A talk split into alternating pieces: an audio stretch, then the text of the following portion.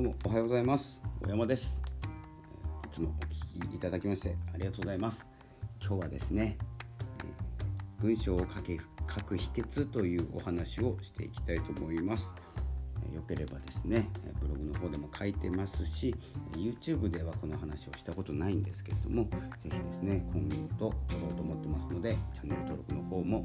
お願いいたします。自分設定チャンネル大山祐介でですね、登録してますので検索していただければ出ると思います、えチャンネル登録フォローの方よろしくお願いいたします。では早速文章を書く秘訣いきます。文章を書く秘訣というかですね、まあ、秘術になるんですけど私が実践している書き方というよりも思考法だと思ってください。考え方です。文章を書くときには書き方を学んではいけませんというのが、最初の結論なんですけれども、えー、なぜかというと、え、ものすごい正しい書き方とか読みたくなるでしょうか、えー、そして読む時にどんな文章に惹かれますかということですね。ということですいません失礼いたしました。これはですね、まあ、歌と一緒なんですけどきな歌手の方が自分が思う一番だから好きなのかといったらそうではないと思います。もちろんですね好き一番うまいから好きという方もいてもいいんですけれどもほとんどがですねまあ違うんじゃないかなと思いますそしてですね、まあ、あなたが好きなですねあなたの好きな人があなた好みの人なのかというとそうでもないかもしれないですし好みに一番近い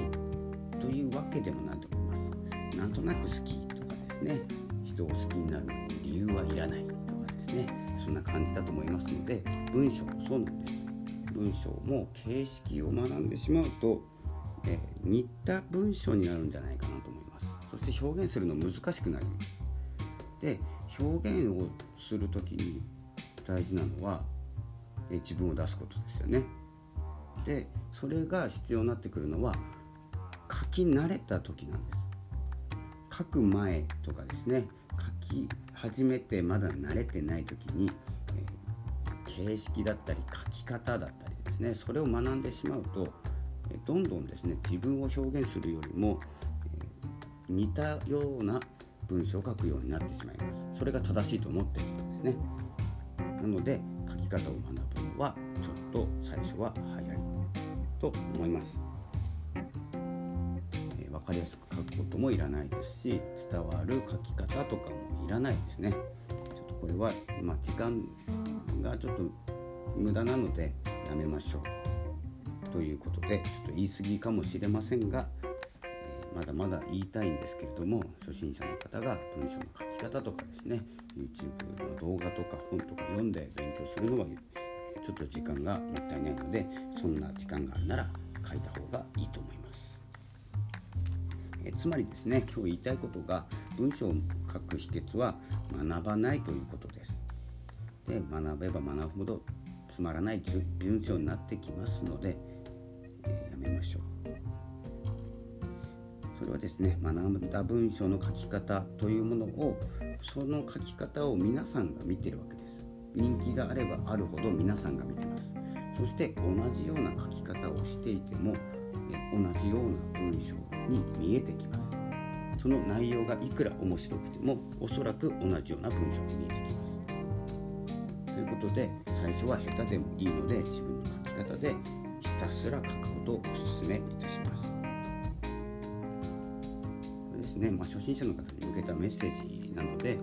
慣れている方は何をってるんだと思うかもしれないんですけれども、まあ、書き方このような思考で書いている方も多いので、分かっていただける方が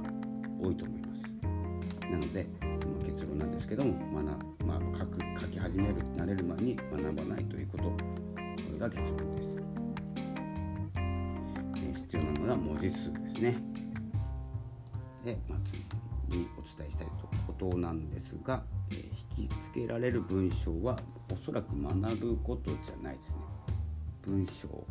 まあメルマガとか一番分かりやすいと思います。誰が書いてるかですよね問題は、まあ、登録してるかしてないかの差なんですけどもう僕の登録している、まあ、メルマガを書いてる人は今2人に2人のメルマガ読んでるんですけどあとはブログとか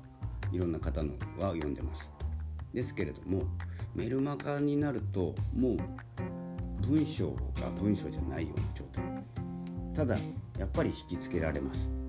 それは多分学べないと思います。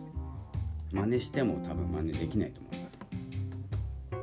なので、まあ、初心者の方はここをですね勘違いしてはいけないんですけれども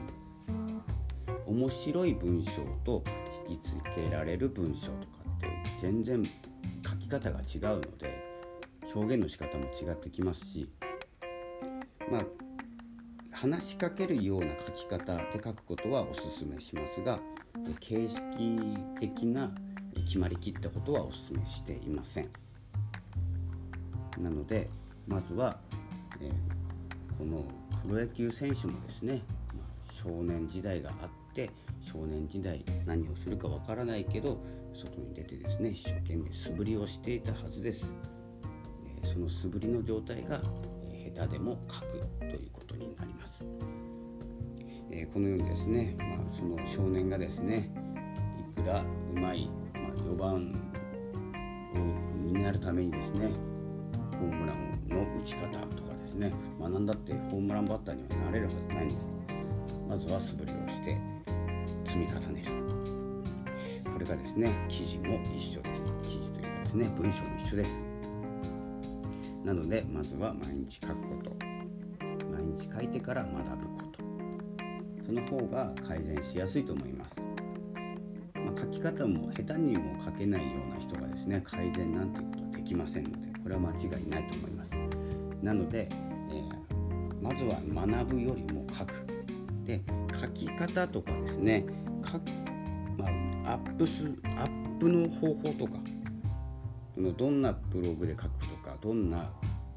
PC のですね、え、ものを使って書くとか